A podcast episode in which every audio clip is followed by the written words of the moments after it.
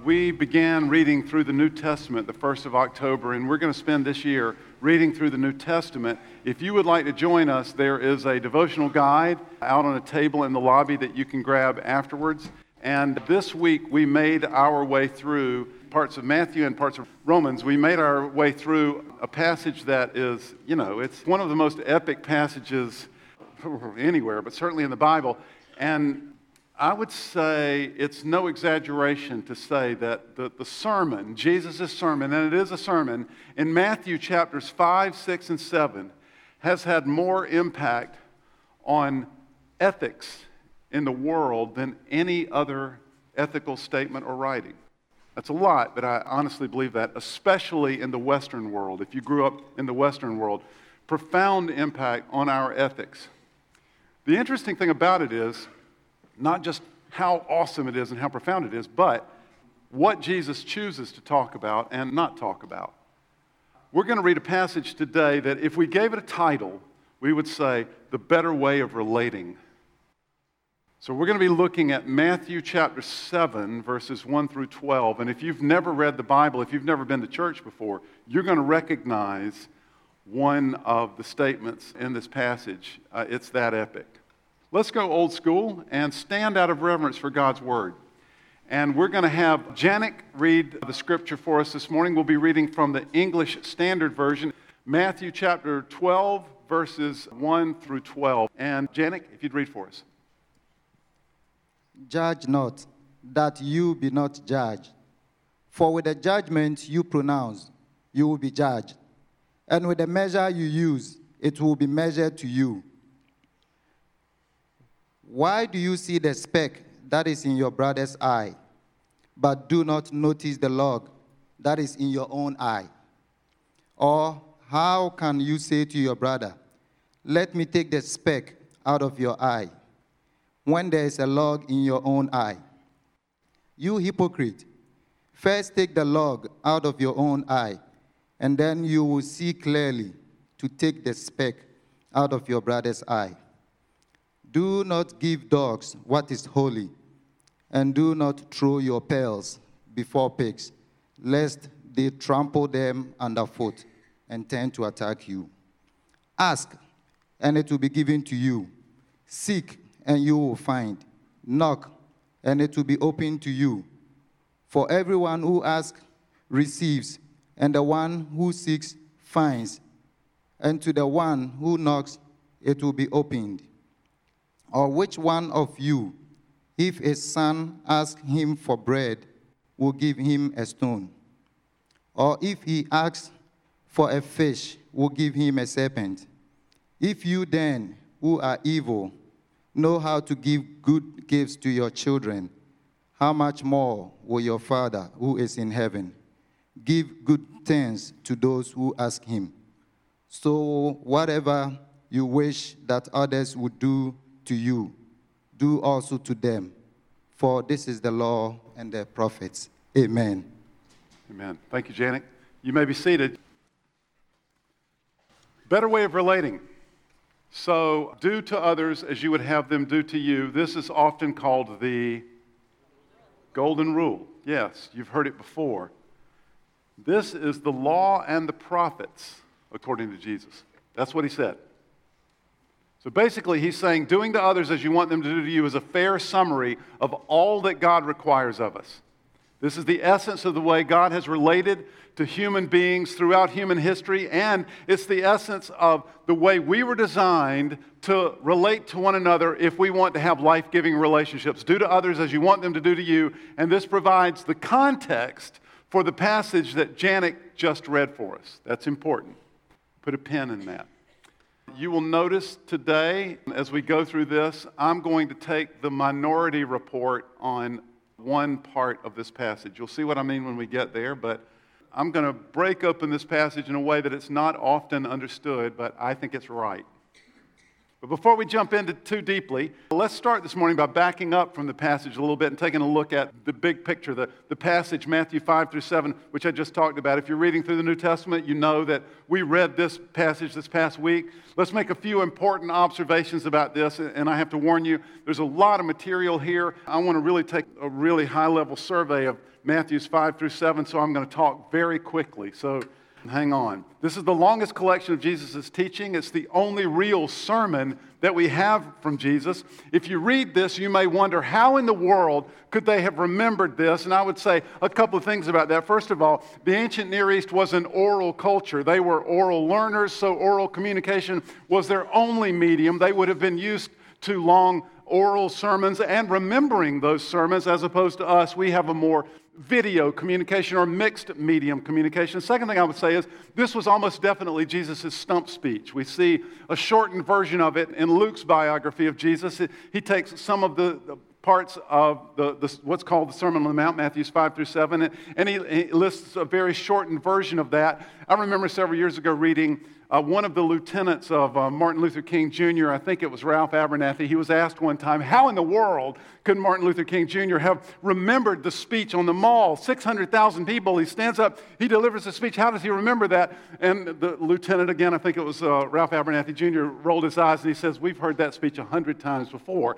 This was Martin Luther King Jr.'s regular speech, I believe, the Sermon on the Mount and its themes were regular themes for Jesus, so the disciples knew them well. Matthew 5 through 7 was clearly a sermon. That's important.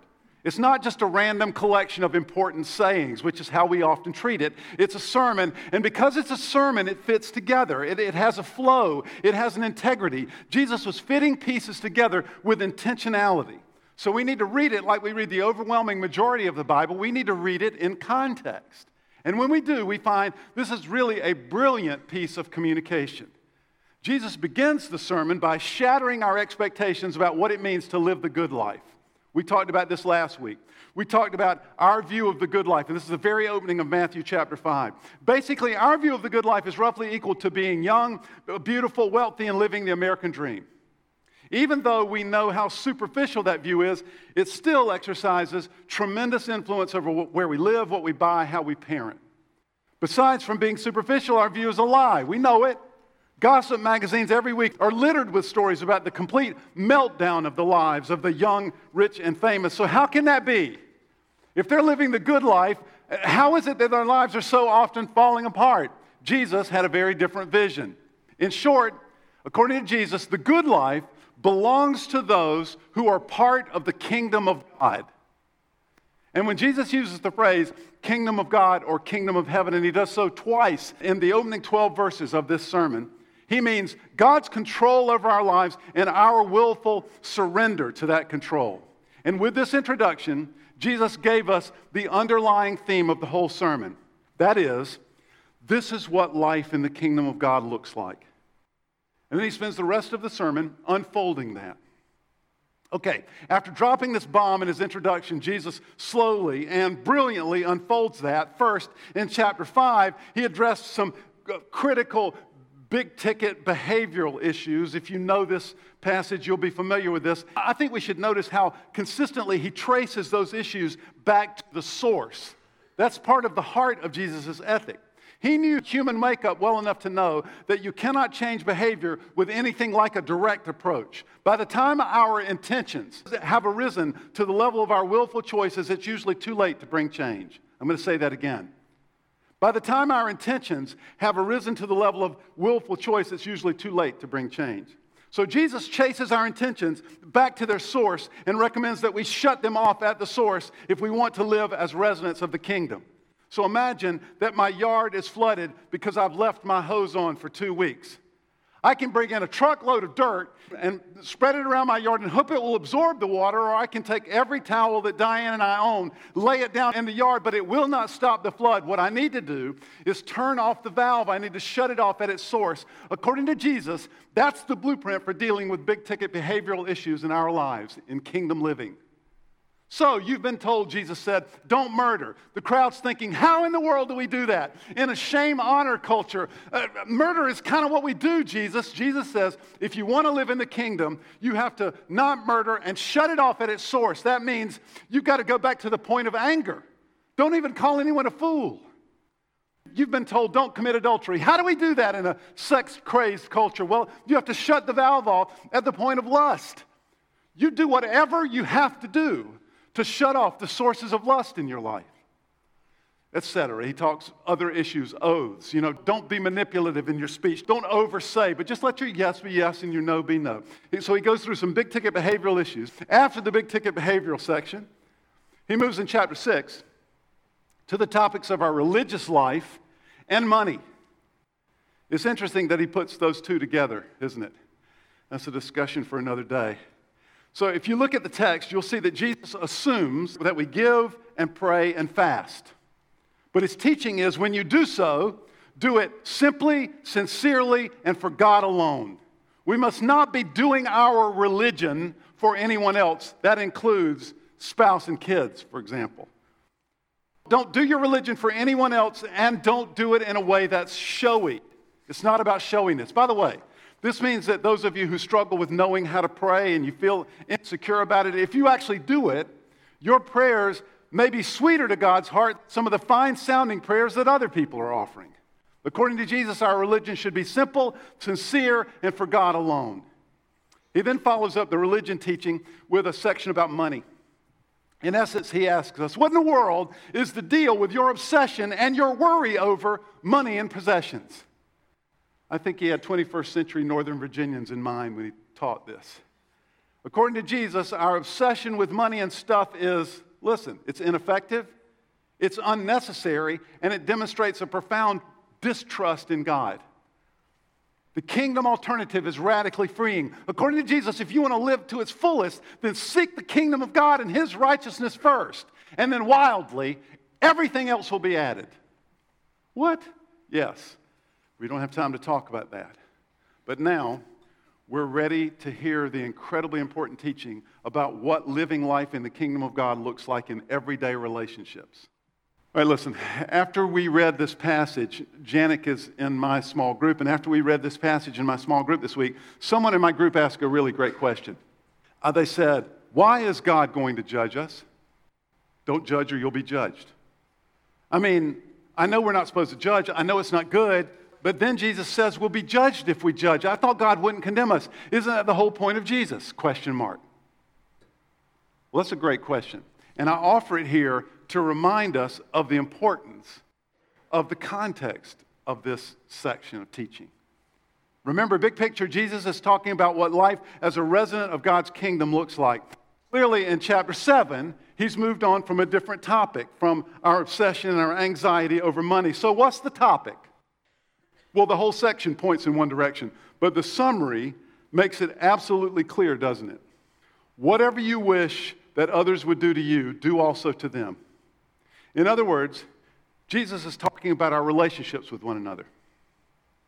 So, that helps us understand the first part of this teaching. When we offer condemnation in our relationships with others, we sour the atmosphere to such a degree that condemnation will return to us in our relationships. Not by God, but by others. We'll get back what we put out. This is just how it works. And, and we've seen it work that way countless times in our lives and in our relationships. Jesus is telling us if we want to have healthy, life giving relationships, we will have to utterly abandon the tried and true practice of condemning and blaming others. If we want to have healthy, life giving relationships, we will have to utterly abandon the tried and true practice of condemning and blaming others. Let's do a thought experiment. I want you to think of the most judgmental person you know, and hopefully they didn't come to church with you today. So think of the most judgmental person you know. Let's make this easy. Let's go to the world of politics. So if you're a conservative this morning, I want you to think of that cousin that is a lunatic liberal who offhandedly ridicules most of the principles you stand for, America stands for, and doesn't just disagree, but minimizes and haughty and condescending about it. You got him?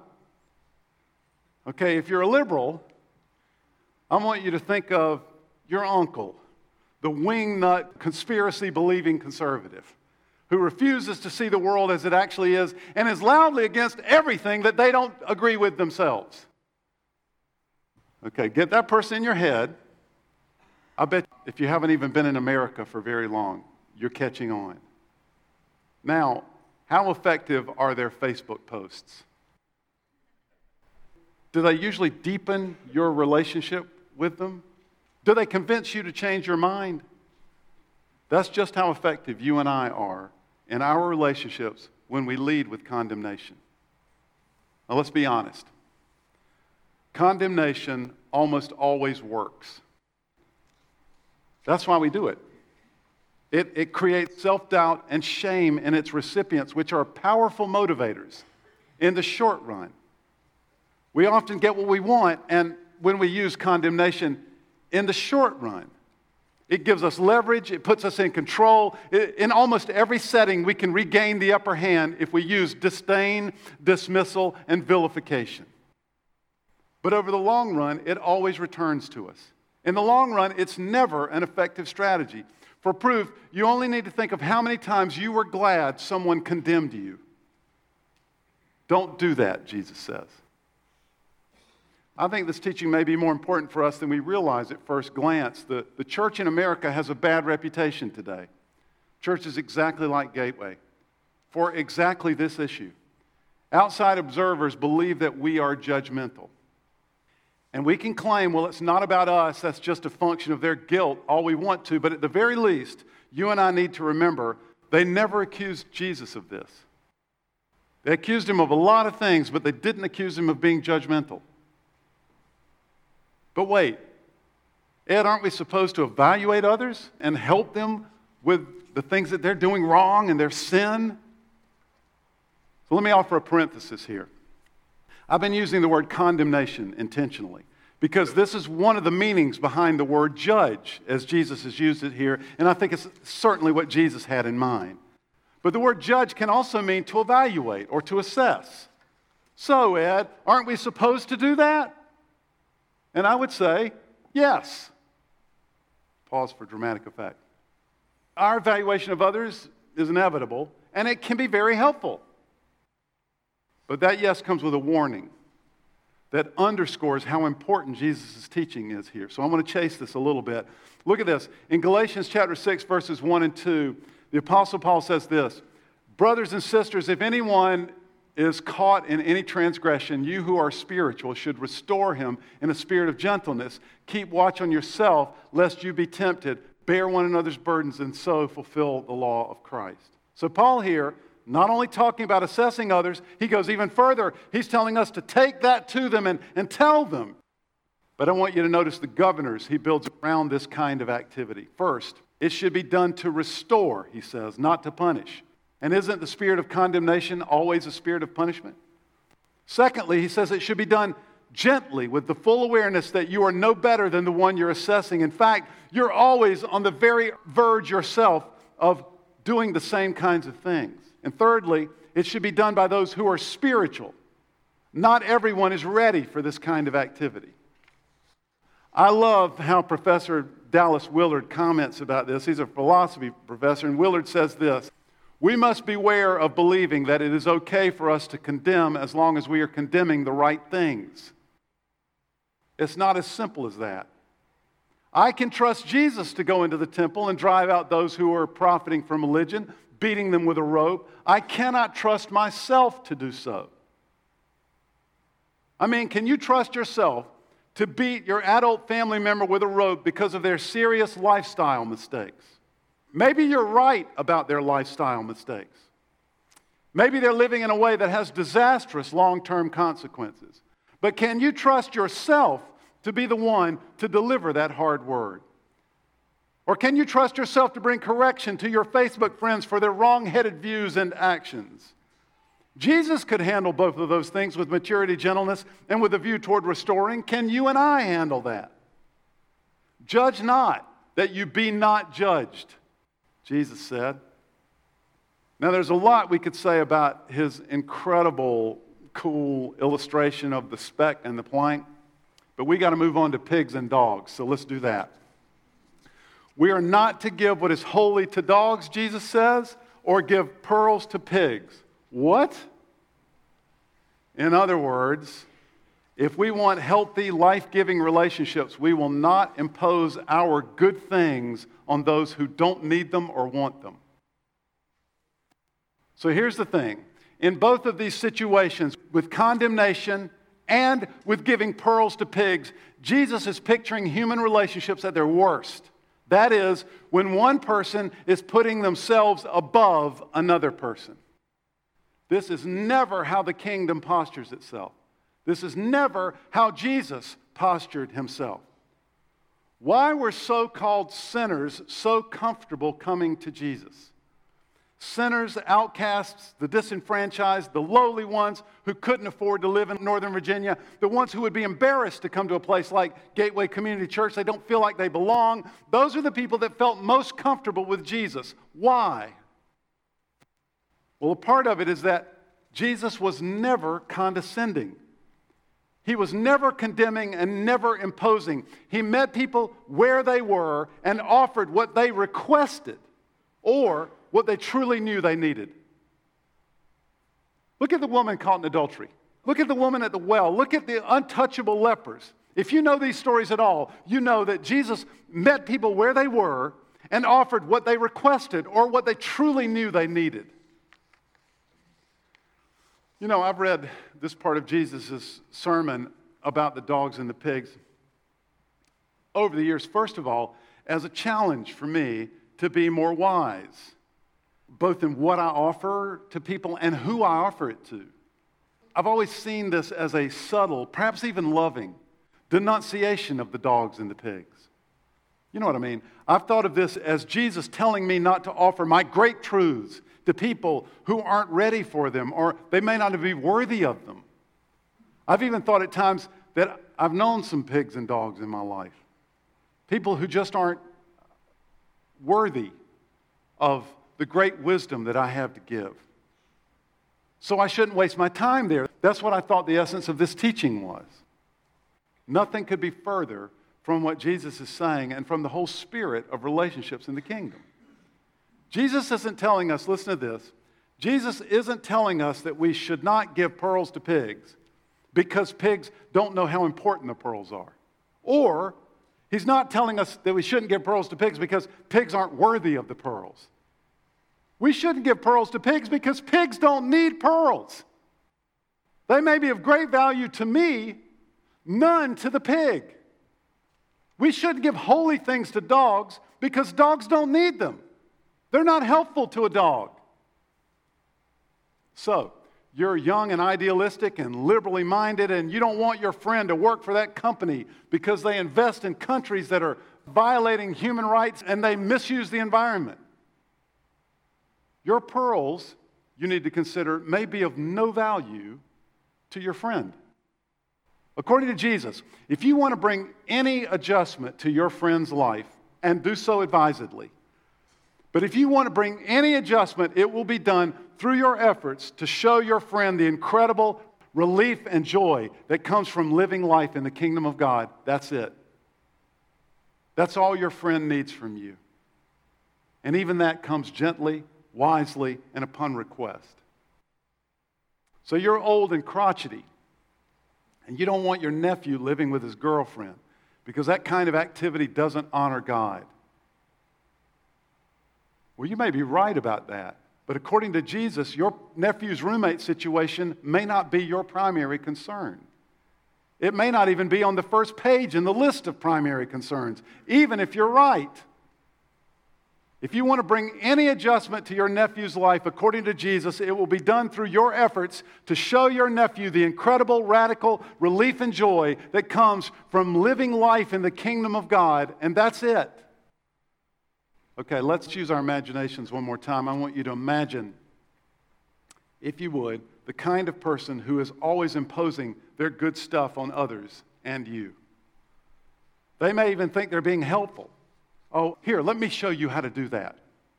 Or they may be the kind of person who doesn't really make conversation, they just pontificate. Well, here's how that works. I, I, mean, here's what really happened in that case.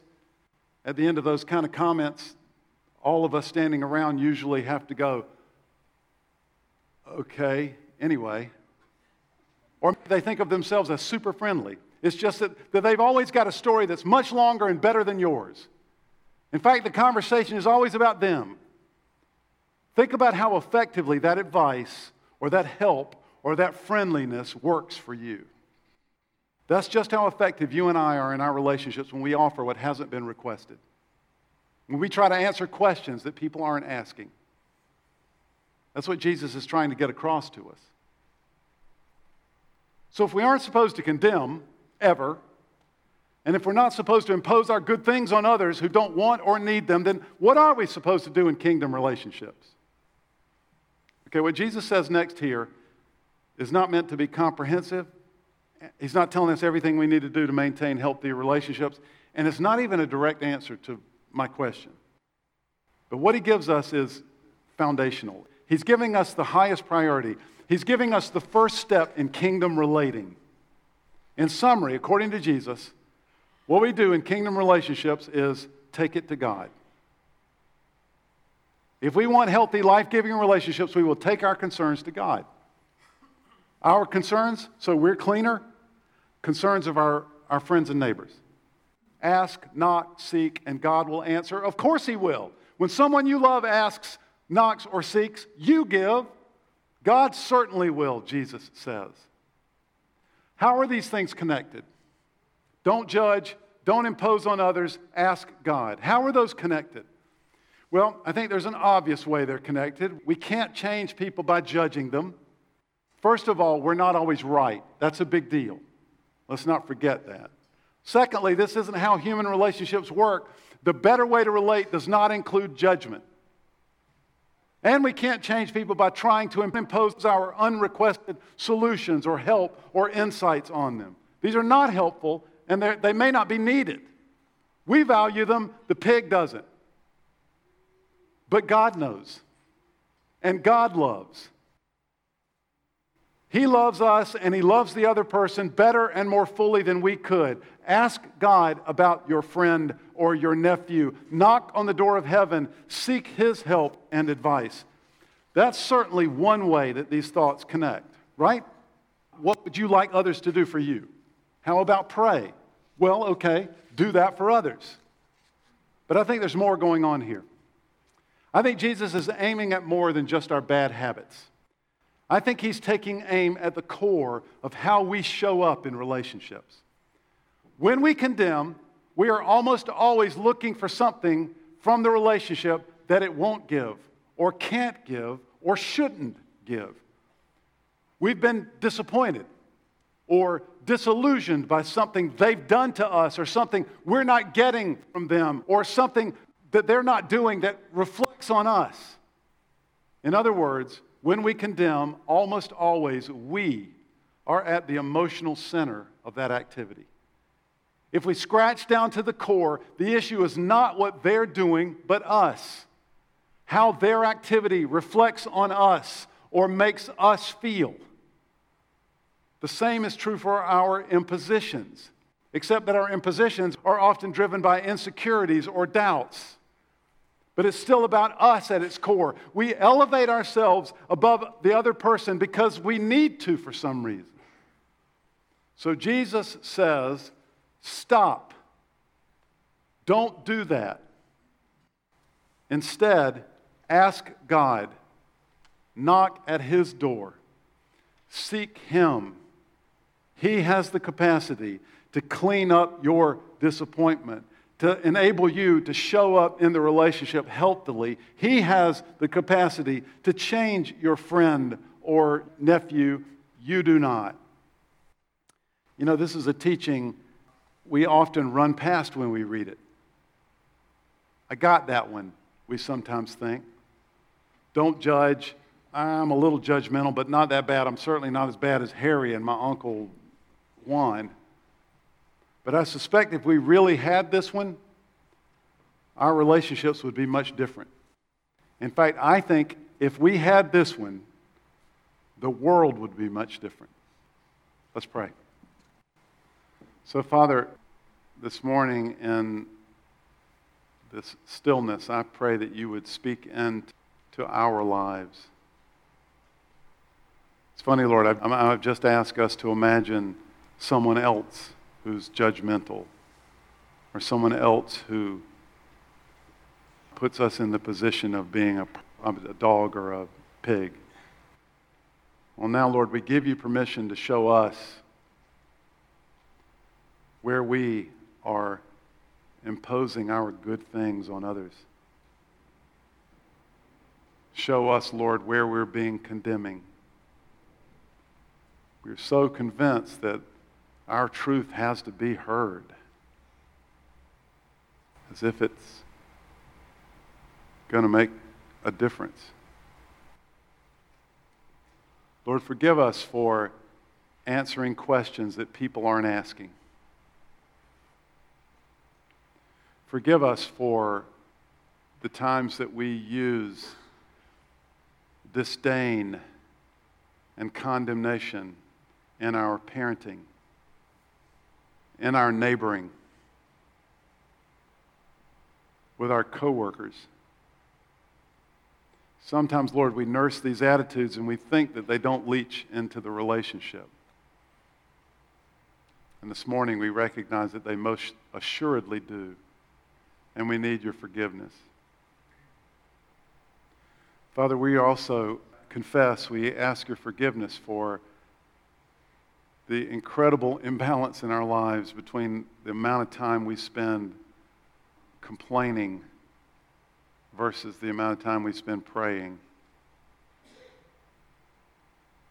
We reveal far more than we want to reveal about our priorities. We're so very, very thankful that you promised us that if we confess our sin, you're faithful and just, and you will forgive us and cleanse us from all unrighteousness. And we pray this morning that you would make us clean. In Jesus' name we pray. And all God's people said, Amen. You give life, you are love, bring light to the darkness, restore every heart that is broken. Great are you, Lord. One more time. You give life. You give life, you are love, you bring light to the darkness, you you restore every heart that is broken. Great are you, Lord. Let's stand, we'll pray, and then we'll be dismissed. So let's stand. Lord, you're so good.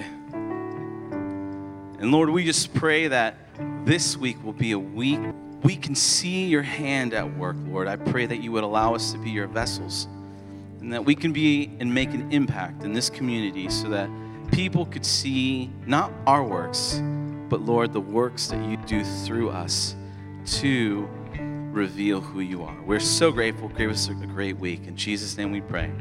Amen. Have a great week.